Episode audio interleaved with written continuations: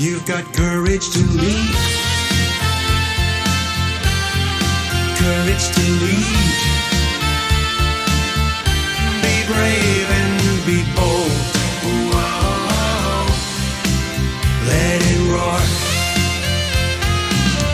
Welcome to the Courage to Leap and Lead podcast, where each of our guests share the stories of courage that helped them become powerful leaders. Before we start today's show, please remember to visit courage-consulting.com, where you can find all the episodes and other excellent resources, all at courage-consulting.com.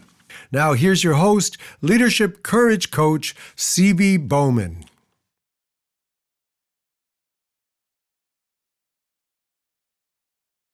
Hello, everybody.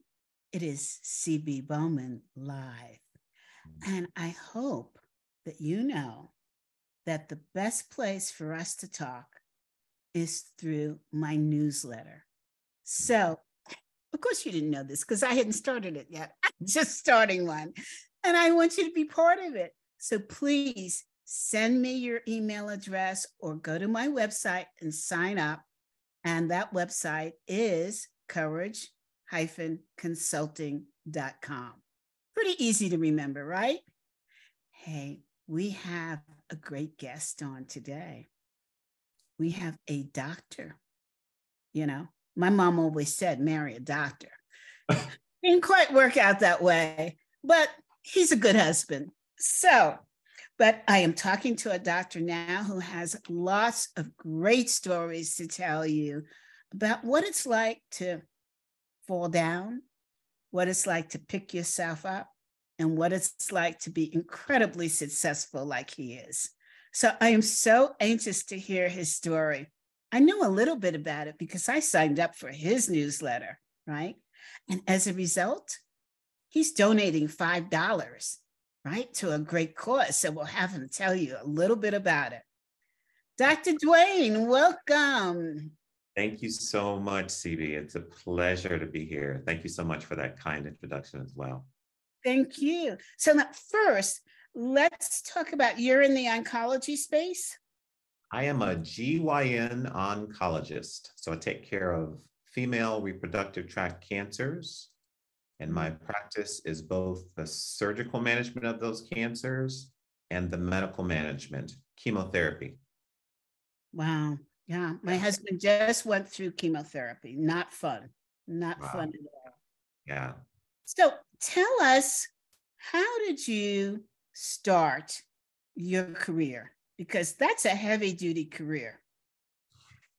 It is a heavy duty career. I feel like in uh, every way, though, that this career reached out and chose me. Um, I was determined to follow in my family footsteps and build on the legacy of uh, self employment and entrepreneurship. You know, in the deep South, I got that honest from my dad and my granddad and from his dad. Um, the very wise guidance counselor steered me in the direction of medicine. Um, I told her I was going to be an engineer, and she said, I think that's for you.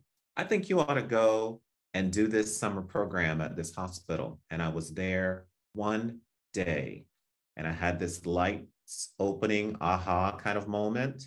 And I never looked back. Wow. How did she know? What was her insight? What was her secret insight? I wish she were still around for me to ask her that question. Um, she's passed away. Uh, Mrs. Jenkins was her name, no relation.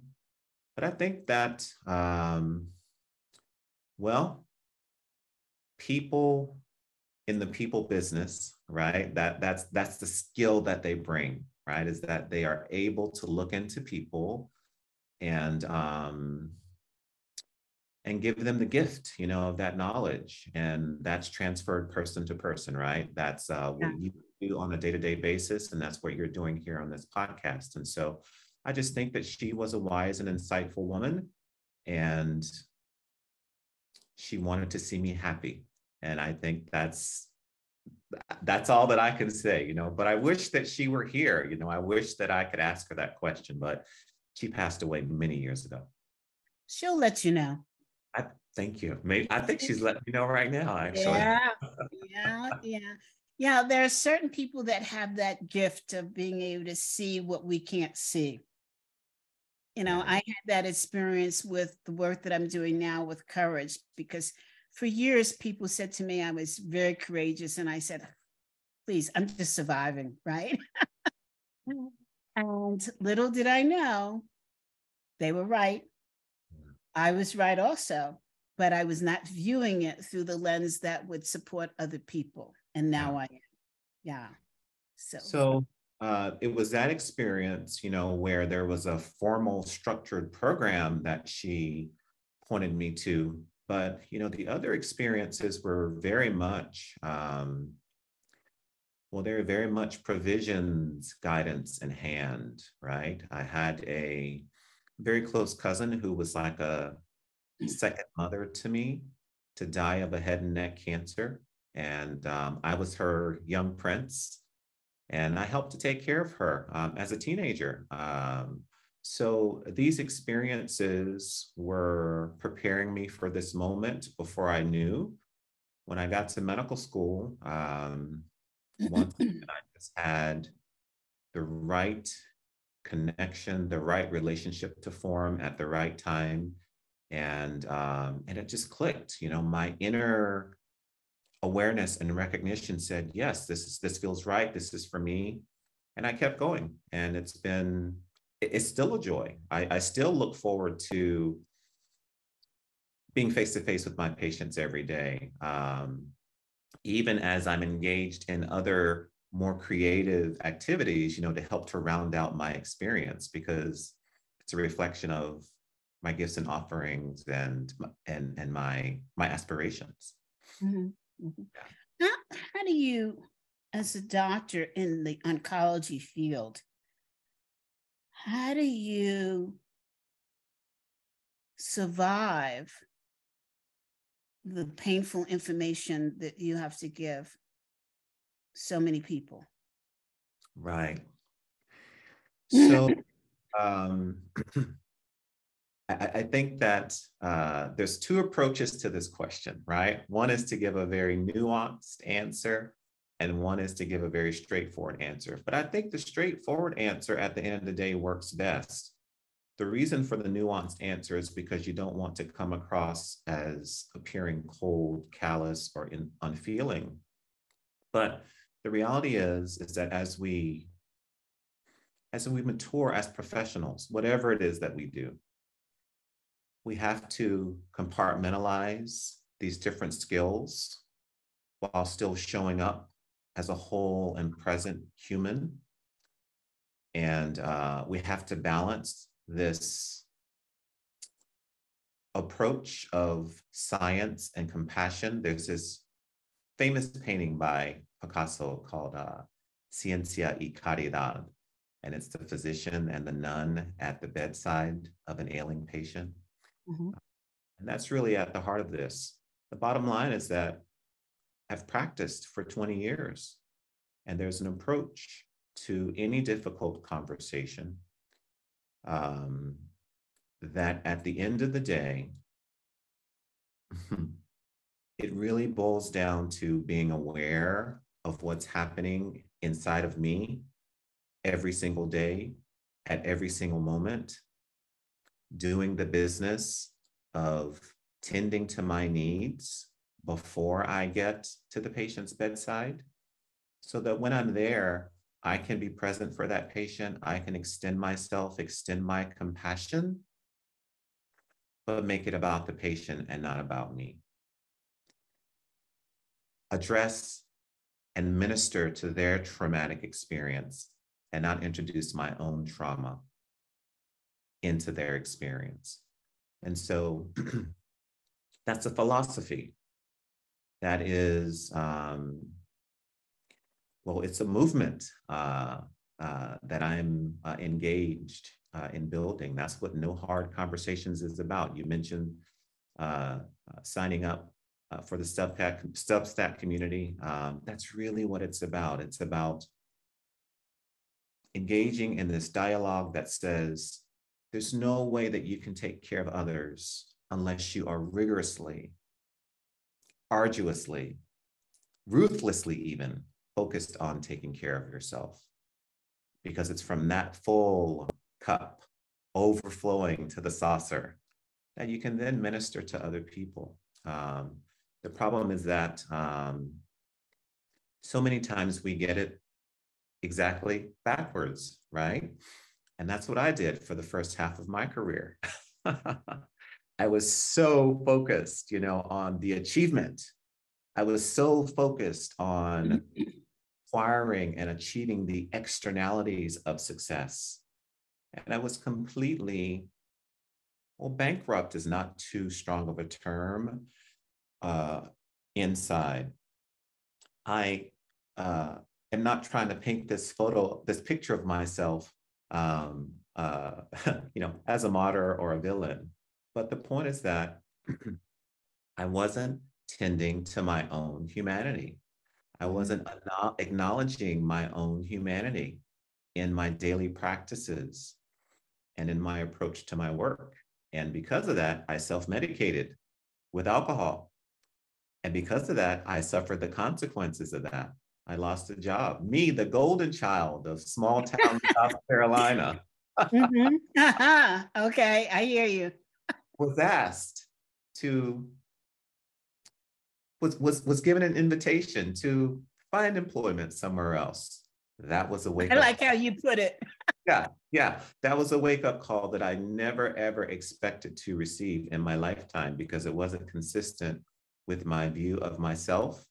It wasn't consistent with the view that was handed down to me. You know, we talked about that mm-hmm. generational legacy, but at the end of the day, it was where I found myself. And so I had to, I had two choices come to terms with where I found myself or to continue to, deli- to live in denial. And now looking back in retrospect, the way I frame those choices are I had the choice to learn to grow in courage or to die wishing that I had.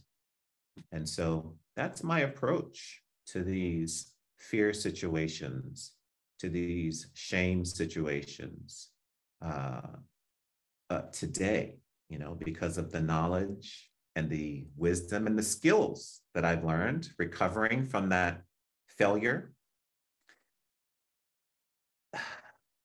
So it's a long answer and it ended up being fairly nuanced. but you know, I hope it, it answers the question. Such a valuable answer that we can end the yeah. show now. I, I'm speechless because I'm not quite sure where to continue the dialogue. Uh, wow, I have to digest this. Take your time. I have nothing else on my calendar today. Wow.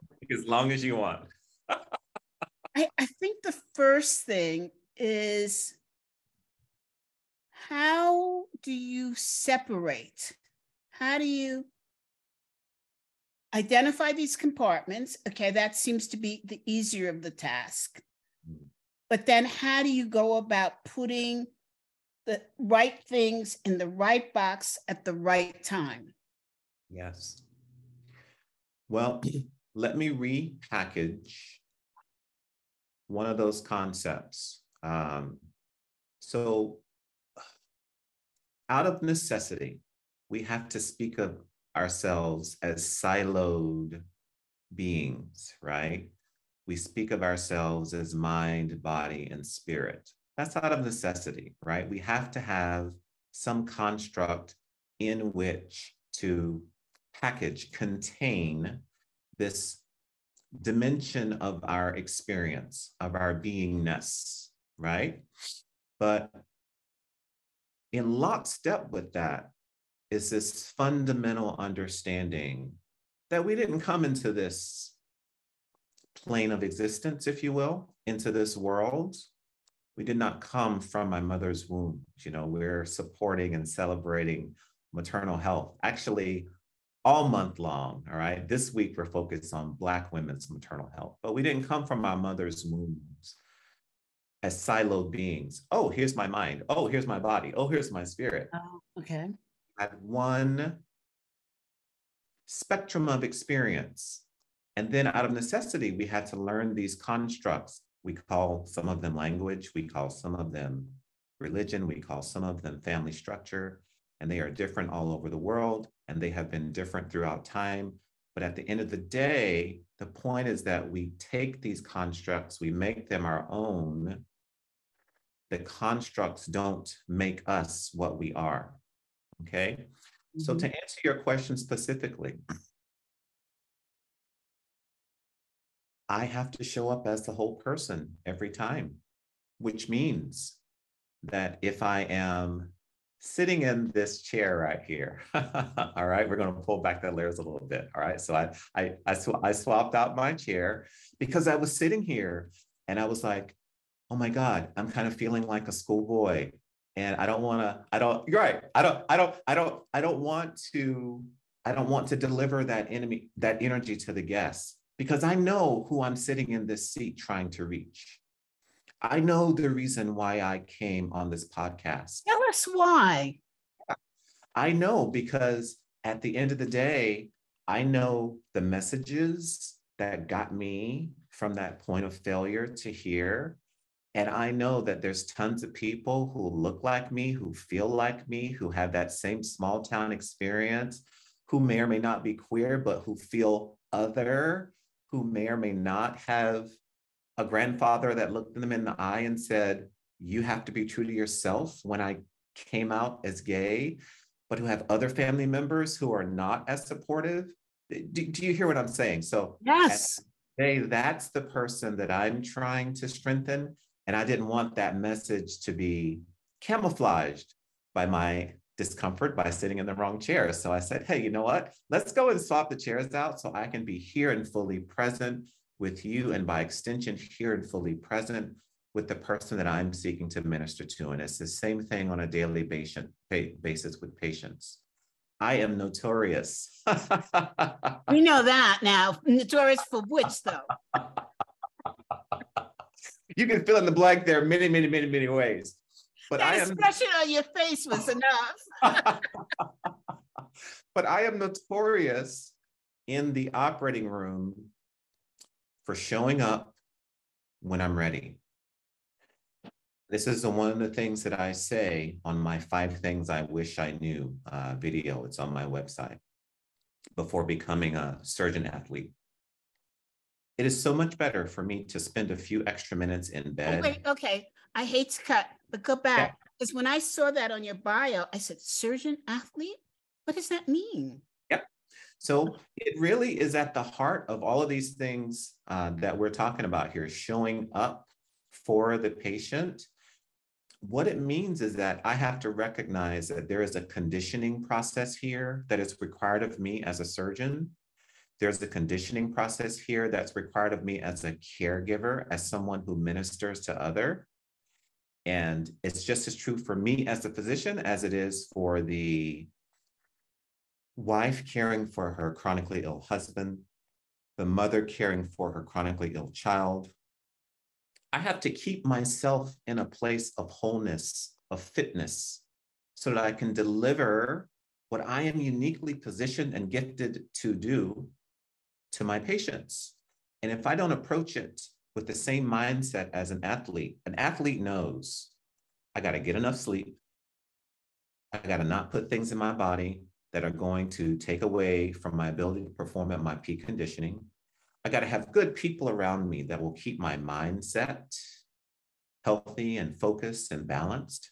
I have to put food in my body that will fuel this machine. You get what I'm saying? So there are practical steps that I take on a daily basis that keep me here so that I can be effective at the bedside of the patient. And if that means sleeping a few extra minutes so that I don't show up cranky, groggy, irritated, and maybe I'm not as focused when I'm cutting, maybe I'm not as kind and compassionate and patient when my patient is asking me questions, that's a much better trade off in my mind. I'd much Mhm. rather be a few minutes late, but together and centered and focused. And that's the approach that I take to my work. And um, and my patients don't complain about it because they know that when I come in the door and sit down in front of them, I'm exactly that. There in front of them, with them. And yes, the diagnosis, the disease is what's brought us together, but it's that whole person sitting across from me that I'm there for. And as much as that person is willing to engage as a whole person, I'm here for that. You know, um, I'm so centered on your conversation, Yes. and my mind is spinning at the same time Yeah. because I'm I'm thinking about what we've just gone through, and my husband's doctor. Um, I was measuring him based upon what you just said. yeah. And it's very interesting because he came highly recommended to us by somebody we totally respect. And I didn't feel a connection with him at all. And I sat back and I said to myself, why is this? I mean, I was at the point to say to my husband, let's change doctors. Right? Yeah. And then I said to myself, well, you know, CB, cut this guy a slack, some slack, because he has to deliver these messages day in and day out. Yeah. So he's built up some sort of wall that works for him. Well, That's the operative word, works for him. Yeah. It didn't work for us. Yeah. And so I casually mentioned it to him Hmm. at the advice of another doctor. And um, he just smiled.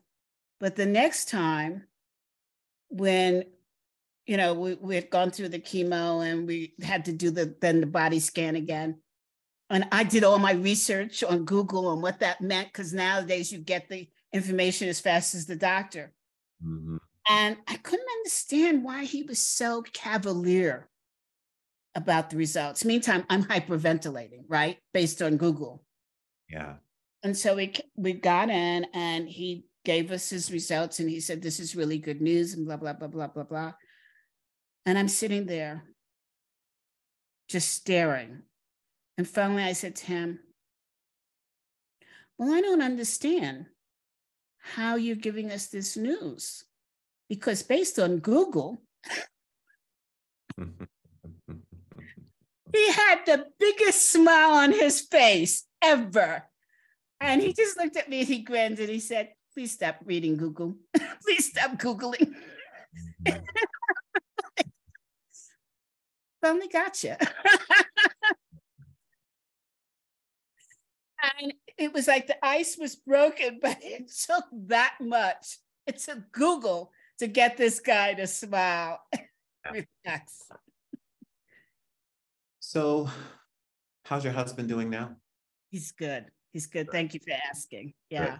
Yeah. Good. He's back to his irritating self. And you're still with the doctor? Yes. Yeah. Good. Yeah. See, this is a many pronged, well, dilemma, problem, even, if you will. And it's the reason why, it's the reason why I'm doing all the things that I'm doing. Because, yes, patients are very often frustrated. But guess what? Physicians are frustrated too Yeah. because physicians increasingly are items on a budget, line items on a budget, or they are viewed as um, robotic employees who are pushed to drive more widgets through the assembly line per unit of time. Um, I'm not being crass when I say that. I, I think you get exactly what I'm saying. I get it. I get it. Production pressures are ever present because of the industrial medical complex. All right. I'm trying to be as uh, diplomatic here as I can. Yeah. Well, you don't have to be. I have cousins who are doctors. So I Right. get Well, and it's a conversation that is um, i mean you can pick up the new york times there's half a dozen articles in the last month alone uh, op-eds about this very thing.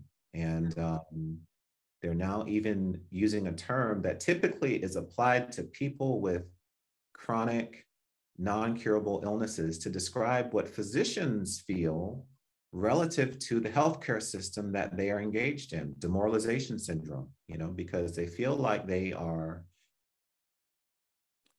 engaged in a process that requires them to approach the patient in ways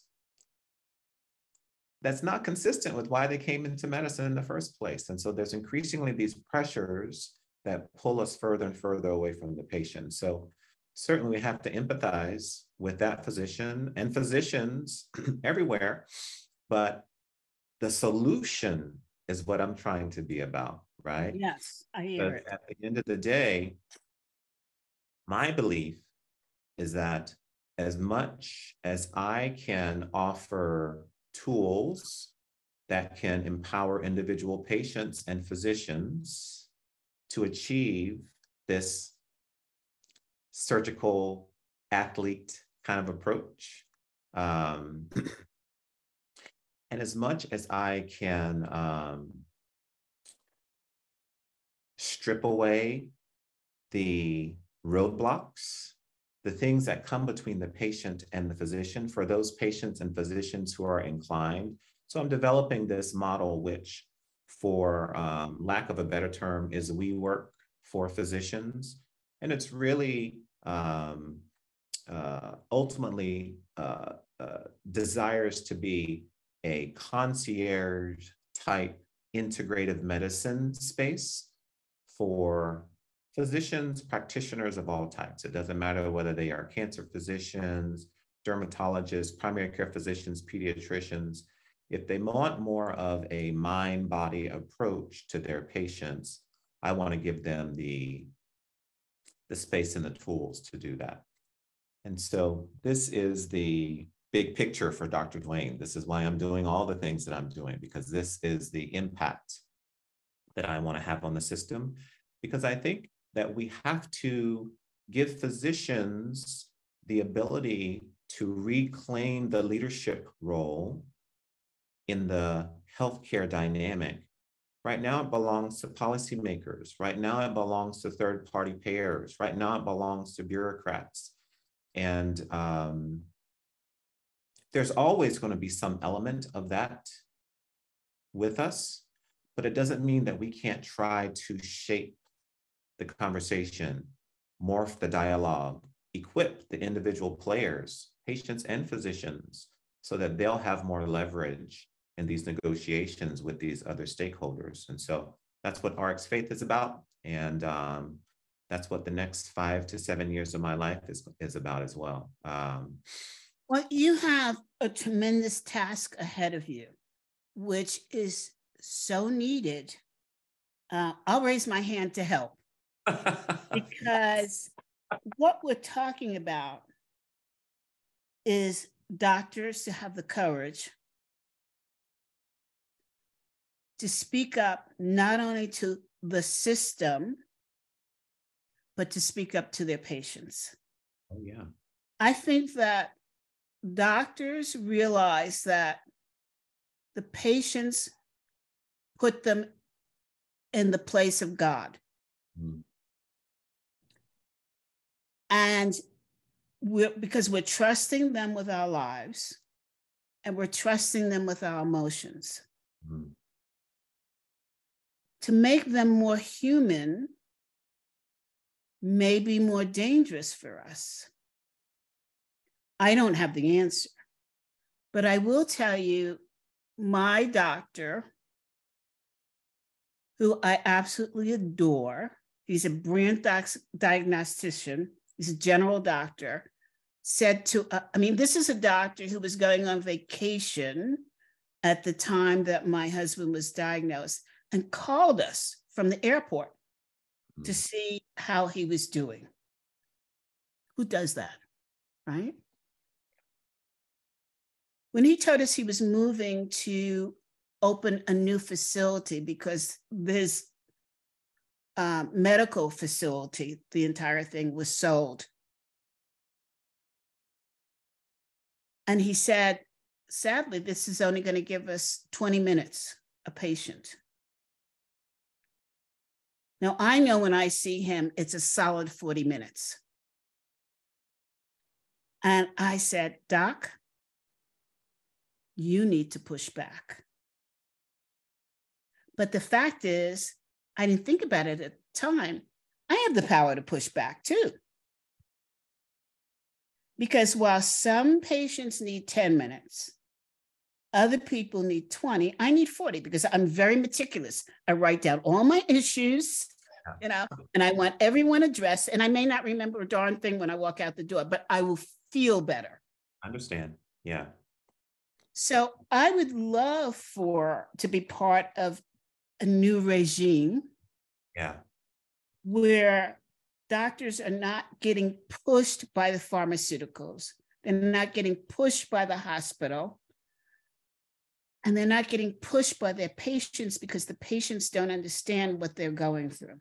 Yeah. Because the patients are so centered in their health, which makes sense. But in a way, it's a little selfish because we don't recognize that the doctor's health is also there.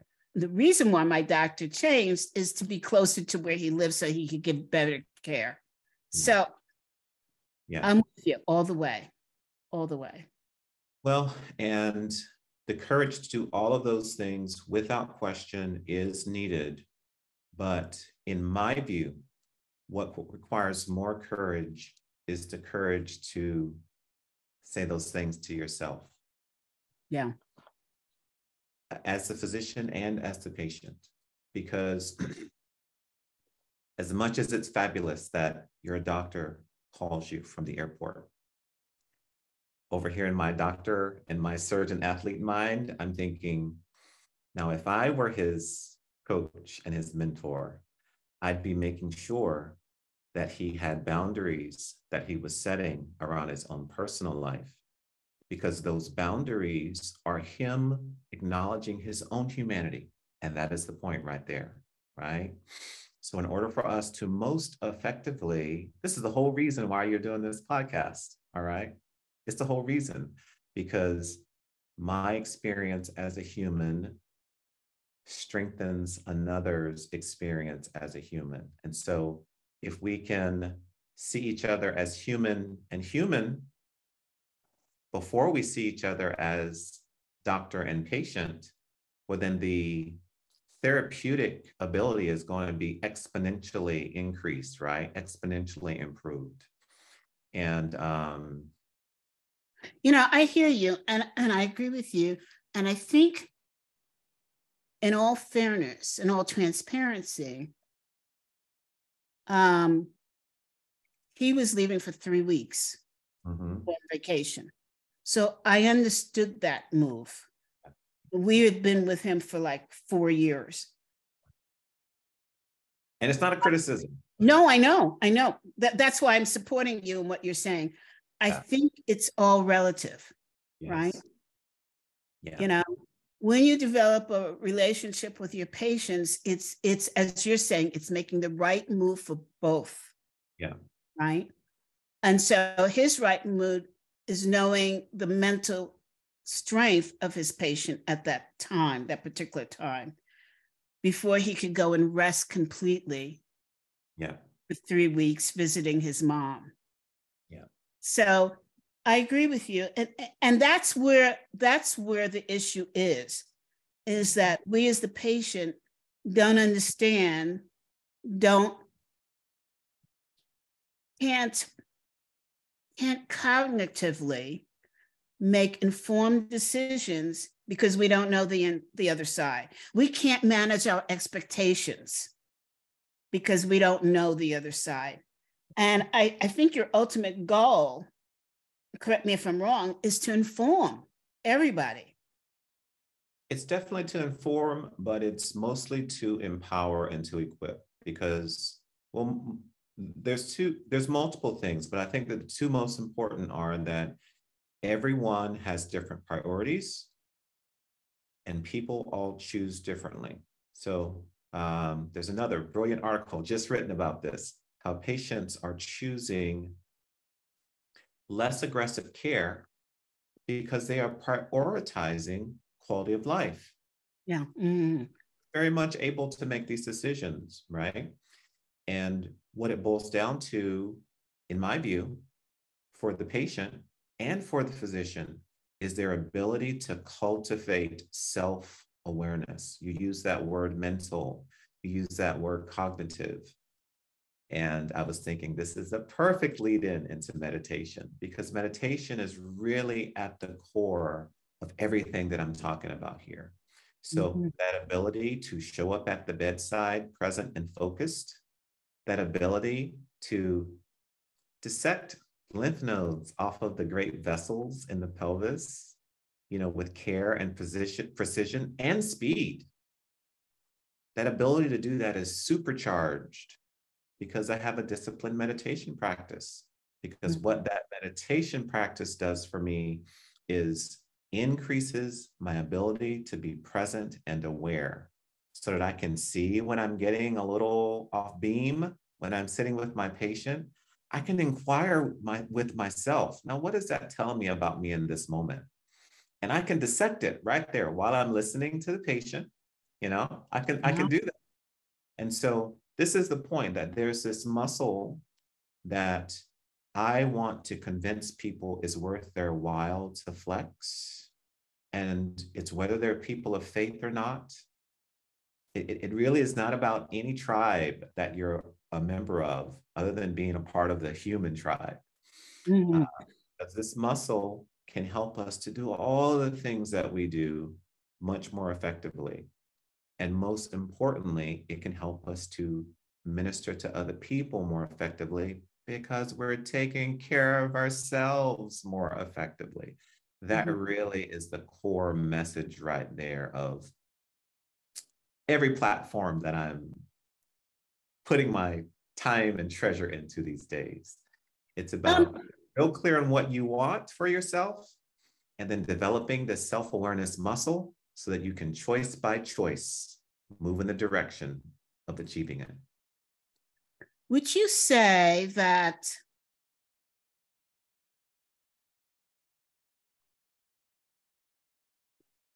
yoga is the answer to moving from failure to success? I think that any practice that centers you in your body, that allows you to compassionately interrogate the things that you feel in your being whether they're in your mind, your spirit, your body. Whatever discipline that is that resonates with you, yes, it's the key. So for some people, that is focused meditation, sitting quietly, offering no resistance to thoughts that come into their mind, vocalizations that they might make, movements that they might make. That's my approach. For other people, it's a guided meditation. For other people, it's walking, it's exercising in a gym, it's yoga, it's Pilates, which I'm resuming tomorrow because my body is telling me, oh, it's time for you to get back to Pilates. I achieve a very meditative flow state when I'm doing Pilates. And I move through the world with much more centering and grace. And so, because of COVID, I got away from it. And now my body is telling me it's time to get back. And so I called my Pilates instructor. She said, Yes, I'm so happy that you're back. Mm-hmm. So I think that whatever form you choose, desire to do your cognitive, mental workout in, I'm all for it. The, the real important thing is just that you have a disciplined daily practice some people just get up in the morning and sit and listen to the birds and they don't do anything until they achieve that moment of recognition. Okay, I hear you. It's time to move out into the world. And so that's really what it's about. You know, I, I hate to end this. So, we don't have to. my dear audience, we're going to stop right now. But guess what? I'm going to do part two Yeah. of this interview. So, stay tuned. Come back next week to listen to part two of my interview with Dr. Dwayne. Dr. Dwayne, will you come back for part two? Absolutely. I will come back whenever you want me. You that's my pledge to you because um, I really appreciate you and I see you. And you said yes when you had no reason to other than, oh, I think I'd like to support this person. So um, absolutely. Wonderful. Audience, with a fair toss, please come back. This is CB live. See you then. Bye, Dr. Dwayne. Bye, CB. Thanks again.